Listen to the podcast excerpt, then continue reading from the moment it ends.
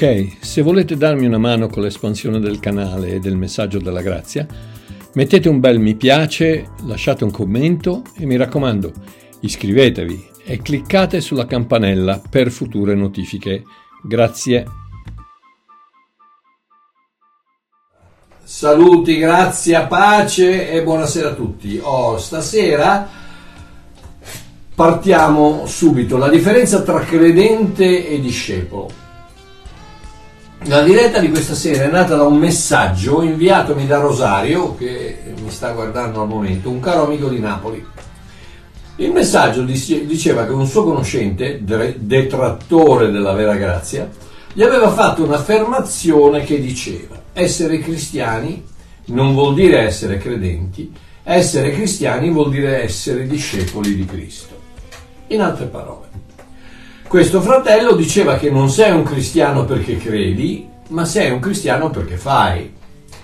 È la solita, la solita musica che non cambia mai, sviolinata con archetti, battuta su tamburi o soffiata con tromboni, le note sono sempre stonate e le liriche non cambiano mai. Non puoi essere un cristiano solo perché credi, eh, devi anche fare qualcosa.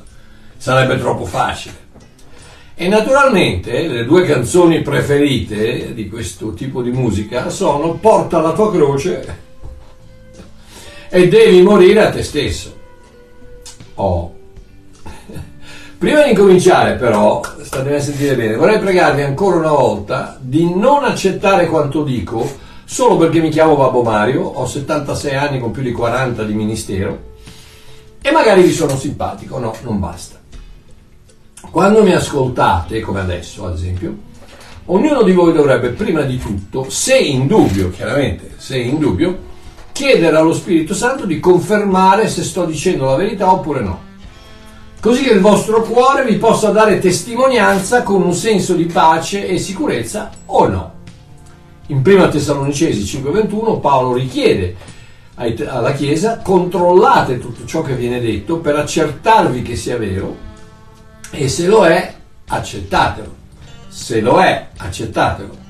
Dopodiché, quindi, cosa ho detto? Ho detto chiedete allo Spirito Santo, semplicemente, eh, Signore, eh, Marchiò sta dicendo la verità o sta dicendo baggianate? E de, dal vostro cuore uscirà la risposta e avrete la risposta che il vostro cuore, il vostro nuovo cuore, il vostro cuore perfetto, immacolato, ricreato da, da Dio, vi darà. E quella, quella risposta per quanto mi riguarda sarà senz'altro stai a sentire eh, Babbo Mario perché dice la verità. E che vabbè, io, questo quello penso io. Comunque questo è quello che dovete fare. Chiedete allo Spirito Santo prima di tutto se, se avete dei dubbi. Chiaramente se no statemi a ascoltare pure ma dopodiché dovreste assicurarvi Bibbia in mano Bibbia in mano possibilmente con la copertina nera. Eh, se quanto dico è confermato dalla scrittura o no, proprio come fecero i giudei a Berea prima di convertirsi. Atti 17, 11 dice, costoro erano di sentimenti più nobili di quelli di Tessalonica e ricevettero la parola con tutta prontezza, esaminando ogni giorno le scritture per vedere se queste cose stavano così. Quindi prima chiede lo Spirito Santo, poi controlli con la, con la parola di Dio e dopo che hai fatto tutto questo dovreste rimuovere dalla memoria i vecchi parametri che hanno da anni definito la vostra fede e disporvi ad essere sfidati da concetti nuovi, cibi diversi e dottrine rivoluzionarie. Grazie, grazie Emanuela, ma io devo dire queste cose perché non, non, non voglio cascare nella trappola di tutti gli altri eh, pastori, insegnanti, eccetera, eccetera, che siccome lo dico io è vero. No, per me sì, per me è chiaro, è vero perché ci credo, con tutta la mia vita ne sono persuaso.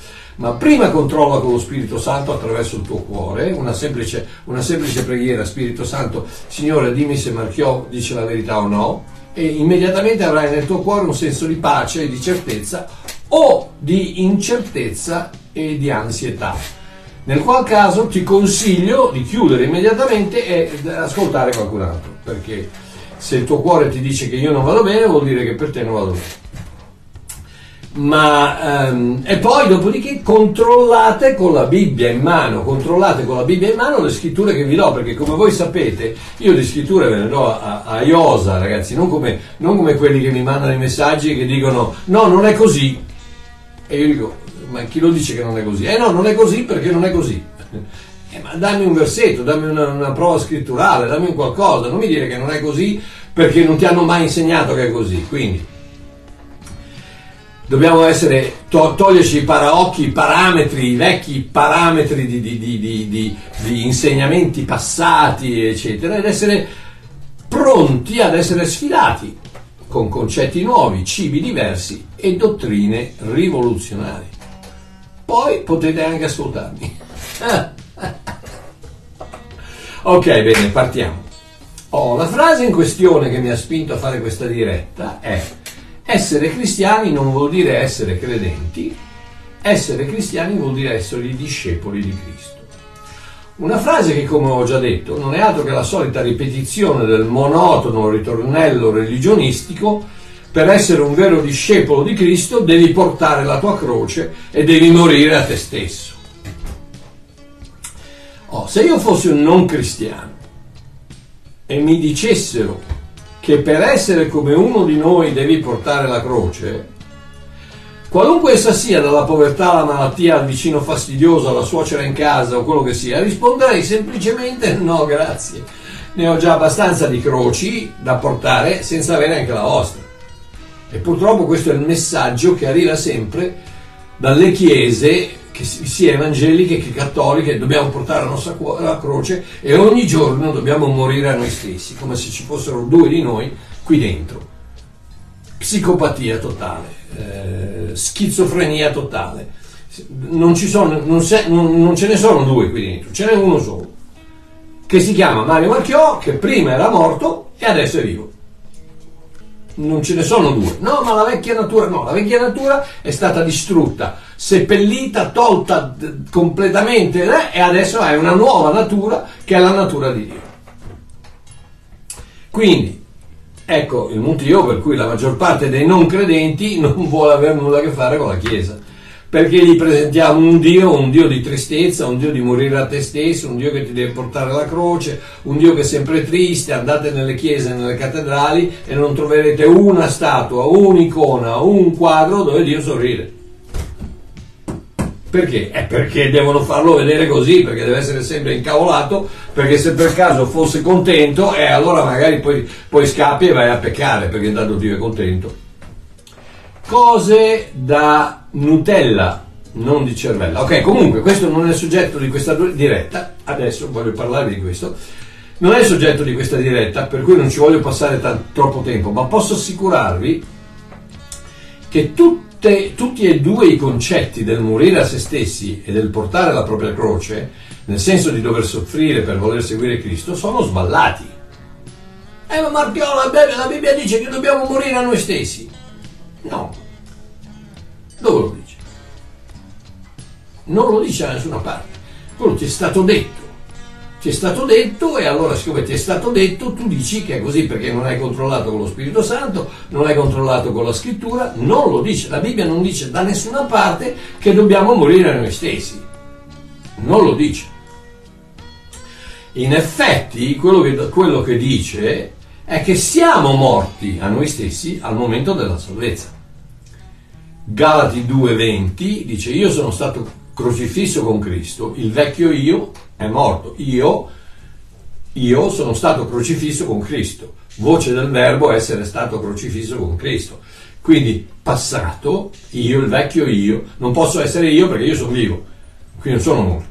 Il vecchio io, quindi la vecchia natura, è morta e non sono più io che vivo. Perché? Perché il vecchio io è morto, quindi non sono più io che vivo ma è Cristo che vive in me, quello è il nuovo io, risorto con Cristo è in Cristo. E quella vita che ora vivo nella carne, il nuovo io che vive nella carne, la vivo nella fede del Figlio di Dio che mi ha amato e che ha dato se stesso per me. Ma Marchiò la Bibbia dice che dobbiamo negare noi stessi, prendere la nostra croce e seguire Gesù. Ok, ripeto, velocemente perché questo non è il soggetto di questa diretta e ne ho già parlato diverse volte. Seguire Gesù, dove stava andando Gesù quando ha detto questo? Matteo 16, 21, Gesù cominciò a spiegare ai suoi discepoli che doveva andare a Gerusalemme e soffrire molte cose da parte degli anziani, dei capi dei sacerdoti e degli scribi, essere usci- ucciso e risuscitare il terzo giorno. Dopodiché dice, anzi fammelo leggere perché sennò Matteo, Matteo 16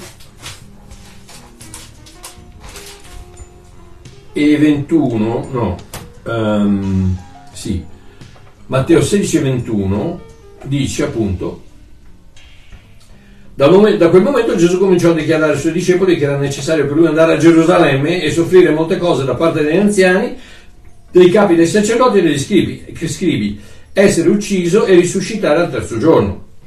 Um, poi la, la, storia di Pietro che dice no, no, signore, tu no, eh? Gesù che dice vade, vade retro, Satana e allora Gesù poi disse ai suoi discepoli, se qualcuno vuole venire dietro di me, rinneghi se stesso, prenda la sua croce e mi segua. Mi segua dove? L'ha appena detto, sto andando a Gerusalemme per essere ucciso e il terzo giorno risorgere. Quindi cosa vuol dire prendere la tua croce? Vuol dire prendere la tua ghigliottina, la tua camera a gas, la tua pistola la tua... e andare a morire sulla croce.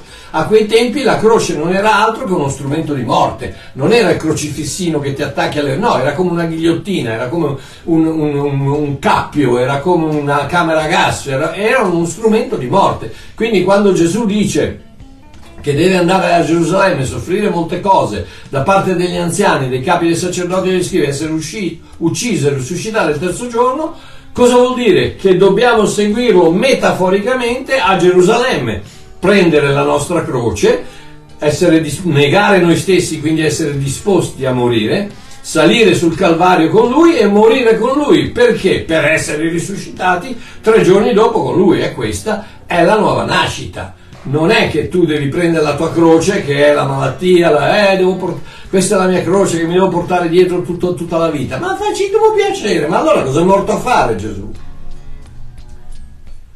Ma co- cosa vi ha salvato a fare se dobbiamo portarci la croce dietro? No, la croce l'ha pagata lui, quello che, quello che Gesù stava dicendo, stava dicendo ragazzi, io sto andando a morire, voi dovete pre- volete negare voi stessi, quindi, quindi, uscire dalla vostra vita normale, rendervi conto che siete dei peccatori, seguire me, andiamo sul Calvario e io vado sulla croce e voi vi, vi impersonificate, come si dice, in me io muoio, il terzo giorno risuscitiamo tutti insieme. Ed ecco cosa dobbiamo fare. Ecco cosa vuol, cosa vuol dire prendere la croce e seguire Gesù. E lo abbiamo già fatto quando abbiamo ricevuto la salvezza. Adesso siamo in Lui e non c'è più bisogno di seguirlo. Dove Lui è, lì siamo anche noi. Chiaro, logico, punto. Adesso siamo in Lui e non c'è più bisogno di seguirlo. Dove Lui è, lì siamo anche noi. Siamo in Cristo, quindi non, non, non, stiamo seguendo Cristo. Seguire Cristo vuol dire sempre un'azione della nostra volontà, è un'opera, è qualcosa che dobbiamo fare ed è il, è il mantra del religionismo. Eh no, devi seguire Cristo. No, io sono in Cristo, dove Lui va ci sono anch'io. Non solo, ma dove vado io c'è anche Lui. Quindi stai attento dove vai. ma non ti abbandona mica, tu puoi andare in una discoteca, tu puoi andare dove, dove, dove, dove, vuoi andare e Gesù non ti abbandonerà mai, mai, mai. Nel mezzo del peccato ricordati sempre che Lui è in te e guarda quello che tu guardi attraverso i tuoi occhi, sente quello che tu senti attraverso le tue orecchie e tu vivi la tua vita attraverso Cristo e Cristo vive la sua vita attraverso te. La vita che vivo non sono più io che la vivo, ma la vita che, che vivo in Cristo Gesù. Ok, adesso vediamo se riesco a rispondere alla domanda base di questa diretta. Che differenza c'è tra un credente e un discepolo? Oh, ieri, mi sembra, ho pubblicato un post, quella col cavallo, dove una fotografia fatta più di 40 anni fa con mia figlia. La differenza tra il cristianesimo e la religione è la stessa che c'è tra l'essere un figlio e comportarsi da figlio. puoi condurti e agire come mio figlio, pur essendo il figlio di un altro, ma se sei mio figlio, sarai mio figlio per sempre. Non importa come ti comporti. Vi faccio un esempio. Io ho 200 bambini africani che nella scuola mi chiamano Babbo. Perché? Perché da, da, da, da 40 anni a, questa, a, a, a, questo, come si dice, da 40 anni fa, eh, i miei bambini, i miei figli piccolini a quei tempi chiaramente mi chiamavano Babbo e tutti gli altri amici, ma chi è Babbo? Eh, Babbo è quello lì. E hanno incominciato anche loro a chiamarmi Babbo. Quindi da, sono da 40 anni che io mi chiamo uh, Babbo. Per, io pensate che c'ho persino un uomo di 83 anni che mi chiama Babbo perché sono il suo padre spirituale, ma non è mio figlio. Non importa, quanto, non importa come mi chiami, non importa come ti comporti, non importa come, quello che fai, non importa se mi fai i regali alla festa del papà, non sei mio figlio. Non importa come ti comporti. E, e appunto su questo post immediatamente un mio caro amico siciliano ha commentato, non importa come ti comporti. E beh, insomma, seguito da una faccina incredula e lui è sempre puntuale quando, quando, quando, io faccio una dichiarazione del genere, è sempre puntuale a dirmi che no, sto dicendo delle scemate. Stavolta l'ha chiamato qualunquismo, non so neanche cosa voglia dire, comunque qualunquismo. E da quel post esce la risposta alla frase essere cristiani non vuol dire essere credenti, essere cristiani vuol dire essere discepoli di Cristo. Da quel post dell'essere figlio che non importa come ti comporti, figlio sei, figlio resti, eh, esce appunto la risposta a questa frase. La nuova nascita, attraverso la quale la nostra vecchia natura è crocifissa e la nostra nuova natura è rinata, è un evento istantaneo che avviene nella dimensione eterna, proprio come la nascita naturale. La nuova nascita è una cosa che tocca l'eternità e che avviene istantaneamente e, e, e, mette in contatto la dimensione tempo con la dimensione eterna e tutto un tratto, non chiedetemi come funziona perché non lo so, e tutto un tratto cambia la mia eternità. E da morto che ero separato da Dio divento vivo, rinato, unito, uno con Dio in Cristo Gesù, in Dio. Quindi la nuova nascita, come la nascita naturale, eh, è un istante e avviene il discepolato, invece, attraverso il quale cresciamo in saggezza, maturità e santificazione, fra parentesi, non la santificazione che ti rende immacolato, ma la santificazione che ti rende, che ti comporti bene, la santificazione della condotta, come la chiama Pietro. È un percorso continuo la nuova nascita è un evento, la, la, la, il discepolato è un percorso continuo che, che, che eh, si svolge nella dimensione tempo, proprio come la crescita naturale, cioè un bambino nasce ma poi cresce. Quando è nato, è nato. Non è che come dice Nicodemo può tornare indietro nel, nel grembo di sua madre e nascere un'altra volta. Quando è nato, è nato adesso deve crescere. La nascita è istantanea, è un evento, la crescita è progressiva ed è un percorso, un percorso continuo, un sentiero che si svolge nella dimensione tempo. La nuova nascita ci rende cristiani, il discepolato ci rende maturi. Puoi essere un cristiano senza essere un discepolo di, di, Cristo, ma non puoi essere un discepolo di Cristo senza essere un cristiano. Ah, Rova, Rova ha detto che puoi essere un cristiano senza essere discepolo.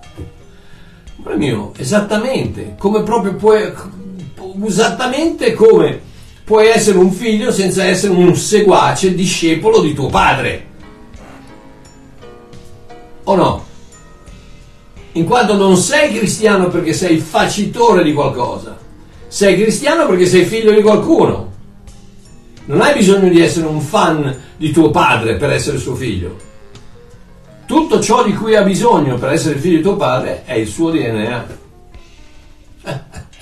Ragazzi, ma non è, è mica semplice, ma eh, lo so, per me è così semplice. Logico, semplice, chiaro, lampante. Il religionismo confonde tutto, no? Perché allora se tu non sei un discepolo, non sei un cristiano, e per essere cristiano devi comportarti, devi avere i frutti dello spirito. Ma, ma, ma, ma chi l'ha detto?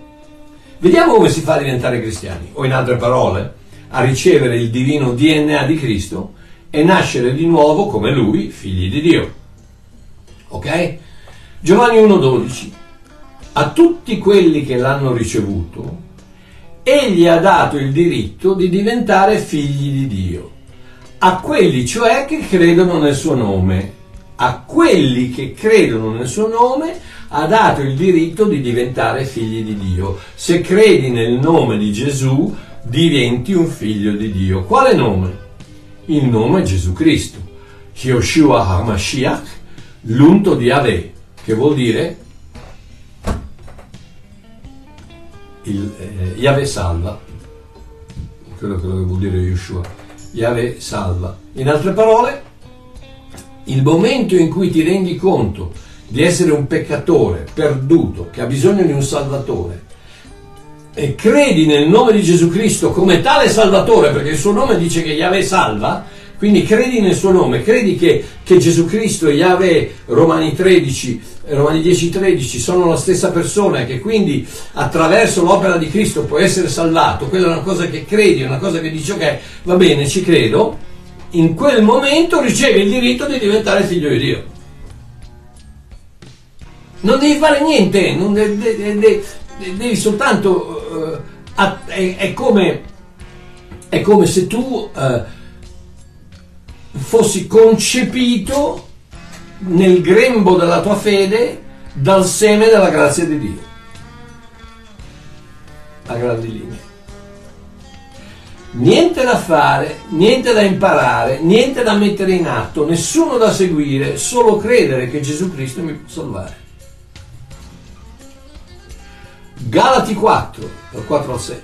Quando giunse la pienezza del tempo, Dio mandò suo figlio, nato da donna, nato sotto la legge, fra parentesi, per riscattare quelli che erano sotto la legge, fra parentesi, una prova ulteriore che Dio ha mandato Gesù a Israele, non al mondo. Prima di tutto a Israele, nato sotto la legge per riscattare quelli che erano sotto la legge, affinché noi ricevessimo l'adozione Adesso state a sentire cosa dice Paolo. Uh, e perché siete figli, Dio ha mandato lo spirito del figlio suo nei nostri cuori che grida Abba Padre. Così tu non sei, non sei più servo, voce del verbo sei ire, non sei più servo, ma figlio. E se sei figlio, sei anche erede per grazia di Dio. Non, non devi diventare, sei figlio, ok? Prima Pietro 1,23. Siete come, come diventi figlio? Siete stati rigenerati anagennao, anagennao, che praticamente è ana di nuovo, gennao, genesi, gennao, nati di nuovo, generati di nuovo, rigenerati è la traduzione giusta, ma vuol dire nati di nuovo, anagennao, non da seme corruttibile, ecco, non da un seme corruttibile, ma incorruttibile, cioè mediante la parola vivente e permanente di Dio. Quindi siamo, diventiamo figli di Dio attraverso il seme della parola di Dio, incorruttibile. Giovanni 3,16, Dio ha tanto amato il mondo che ha dato il suo unigenito figlio affinché chiunque crede in lui non perisca ma abbia vita eterna. Chi è che non perisce e ha vita eterna? I discepoli? No, quelli che credono in lui. Chi crede in lui? I figli di Dio. Dan, dan, dan, non mi sembra difficile, mi sembra... Questa è la nuova nascita, questo è il divino trasloco, il cambio di indirizzo, il cambio di ubicazione da in Adamo a in Cristo. E, è tutto lì, la nuova nascita è molto semplice.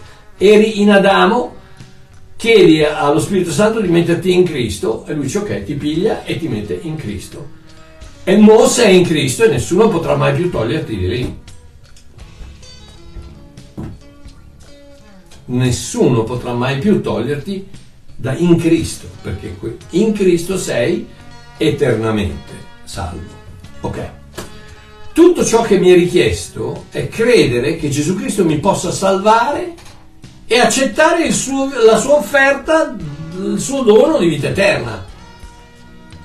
Gesù bussa alla porta e ti dice, eh, senti, sei, sei, sei, un peccatore, sei, sei, ne hai fatte di cotte e di crude, ma anche se non l'avessi fatti saresti un peccatore perché hai ereditato quello che ha fatto Adamo. Quindi eh, vuoi, vuoi, eh, vuoi, andare in cielo, vuoi venire con me, vuoi, vuoi essere un mio figlio? E tu dici, ma sì, va, ma come Marchiò non ti devi pentire? No, avete, avete, letto da qualche parte che i figli di Dio si devono pentire prima di ricevere il diritto di diventare figli di Dio? No, avete letto da qualche parte che, che, che eh, la vita eterna viene data a quelli che si pentono? No, a quelli che credono. La nuova nascita avviene per fede, per grazia, l'opera di, della croce, l'opera di Cristo, attraverso la fede, accettare quello che Cristo ha fatto una volta per sempre. Un singolo evento. Un singolo evento. L'eternità è mia, non più come schiavo, ma come figlio. Un microsecondo, un nanosecondo ed è fatto. Sono un figlio e lo sarò per sempre. Punto. Non perché mi comporto come tale, ma perché i miei genitori mi hanno generato. Chiaro? Sono figlio non perché mi comporto da figlio, sono figlio perché sono nato dal seme incorruttibile della parola di Dio. Sono, sono un figlio perché, eh, perché eh, son, oh, sono nato, sono rinato da, attraverso l'opera dello Spirito Santo. E giustamente non so chi è, qualcuno ha detto il peccato imperdonabile è l'incredulità, esattamente. Perché il peccato imperdonabile? È perché se non credi che Dio ti può perdonare, rimani imperdonato. Non è difficile. Eh, I, i, I, primi dieci capitoli di, di, Ebrei descrivono chiaramente famosa, il famoso versetto, ah, ma se continui a peccare volontariamente, il peccato volontario che non è perdonabile è quello dell'incredulità. Se tu dopo, dopo, aver, dopo aver, ricevuto tutte le prove, dopo, aver, dopo, che Dio ti ha aperto la mente, dopo che Dio ti ha aperto il cuore, dopo che tu ancora dici non ci credo, eh, non rimane nessun, non rimane altro sacrificio, perché ce n'è uno solo, o accetti il sacrificio di Cristo o non ce n'è un altro. Non è che puoi andare al tempio col capretto o con l'agnello, no, è finito, fatta. Eh?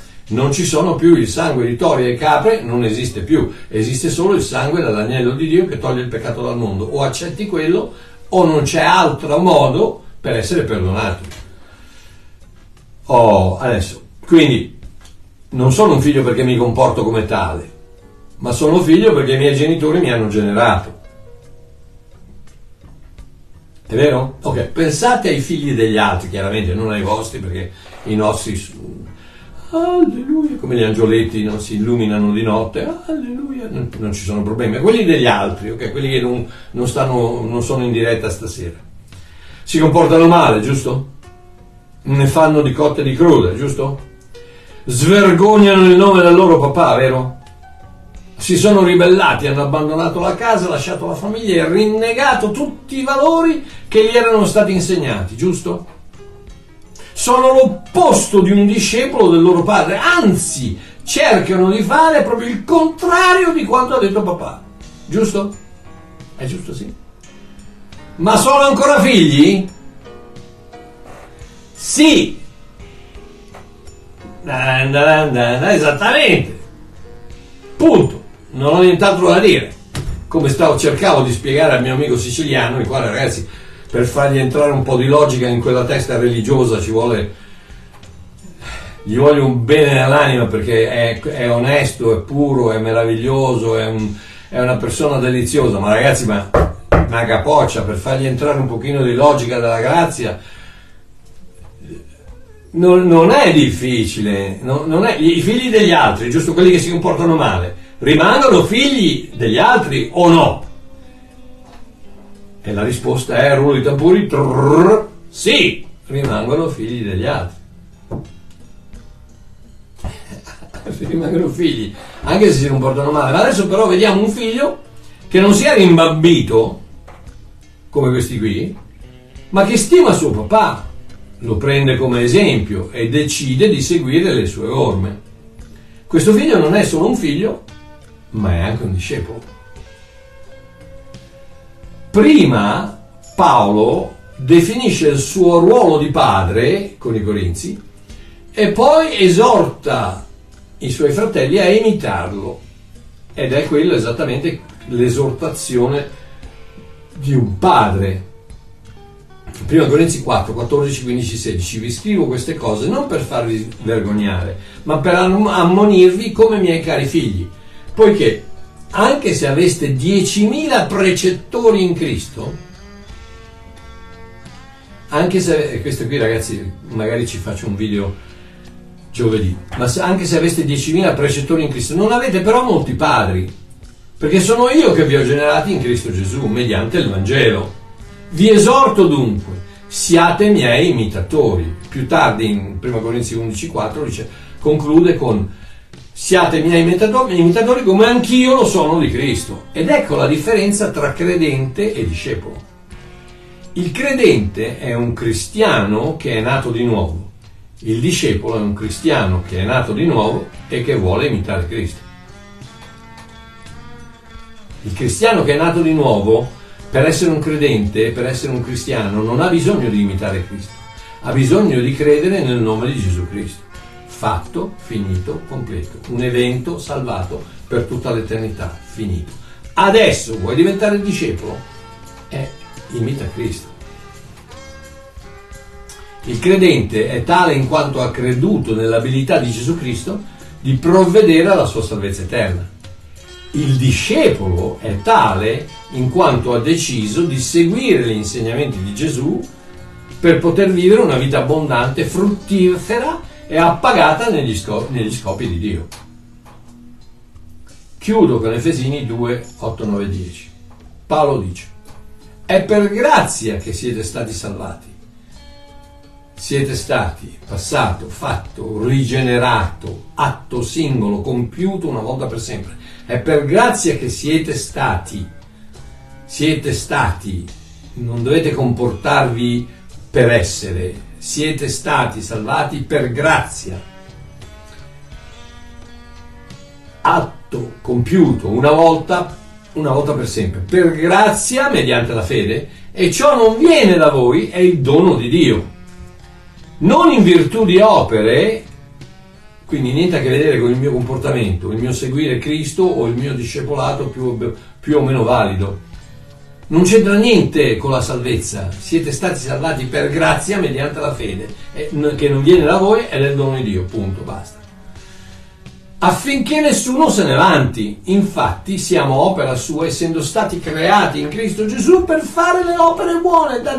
Il risultato della nostra salvezza e della decisione di essere discepoli sono le opere buone, che Dio ha precedentemente preparate affinché le pratichiamo,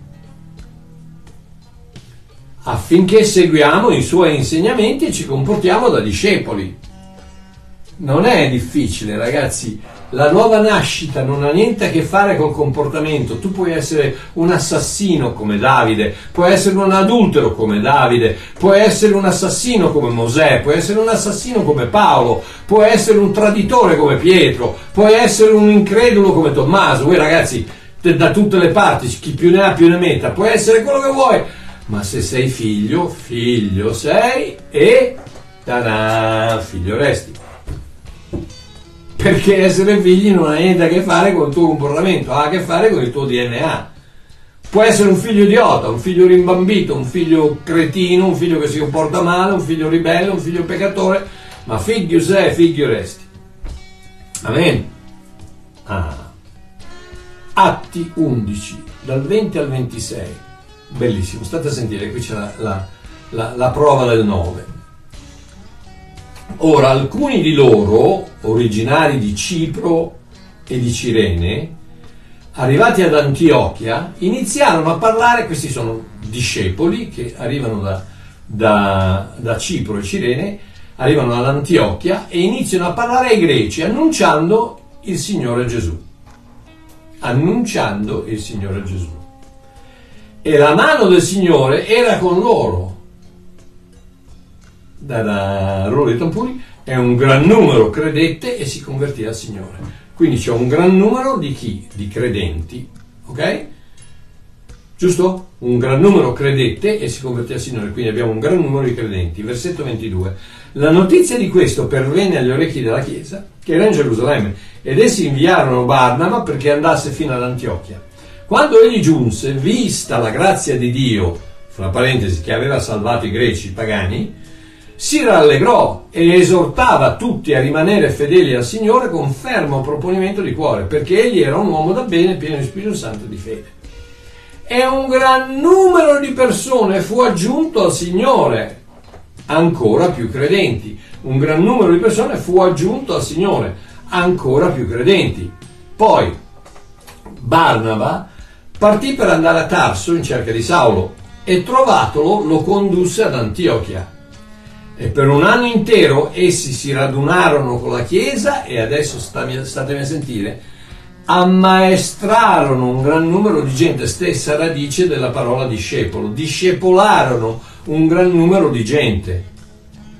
E di chi stiamo parlando? Dei credenti, tutti credenti, tutti quelli che avevano creduto e che erano già credenti, ma avevano bisogno di essere discepolati. Ed ecco che per la prima volta ad Antiochia i discepoli furono chiamati cristiani non perché sono stati ammaestrati, ma perché, stati cre- perché hanno creduto. I credenti vengono ammaestrati e, dis- diventano discepoli. Semplice. I credenti vengono ammaestrati e diventano discepoli. E qui c'è la crescita, qui c'è la, la, il rinnovamento della mente, qui c'è, c'è, tutte quelle cose meravigliose, la santificazione della condotta, il, mettere, il, il mettersi addosso l'uomo nuovo, uh, il, il, rivestirsi del, del nuovo, dell'uomo nuovo, il, operare de, de, nelle cose giuste. Tutto quello che la Bibbia dice e ripete ad nauseam decine se non centinaia di volte, adesso che siete salvi, adesso che siete figli di Dio, comportatevi come tale e avrete una vita abbondante, una vita appagata e farete del bene al resto del mondo operando nella vigna del Signore. I credenti vengono ammaestrati e diventano discepoli. Semplice. Quindi, che differenza c'è tra il credente e il discepolo? Il credente è una persona che è stata salvata per grazia, mediante la fede. Un cristiano per definizione, un figlio di Dio per nascita. Quello è il credente. Il discepolo è quel cristiano che decide di seguire il Signore nei suoi passi quotidiani, mettere in pratica i suoi insegnamenti, ascoltare la sua voce e lavorare nella sua vigna. Quello è il discepolo ma non lo rende meno cristiano se invece decide di non seguire suo padre, di non seguire il Signore. Se decide di non di, di, diventare un discepolo di Cristo, rimane, se è nato di nuovo, rimane pur sempre un cristiano figlio di Dio. Può essere cristiano senza essere discepolo? Senz'altro. Può essere discepolo senza essere credente? No. Un abbraccio, ci sentiamo giovedì, ciao!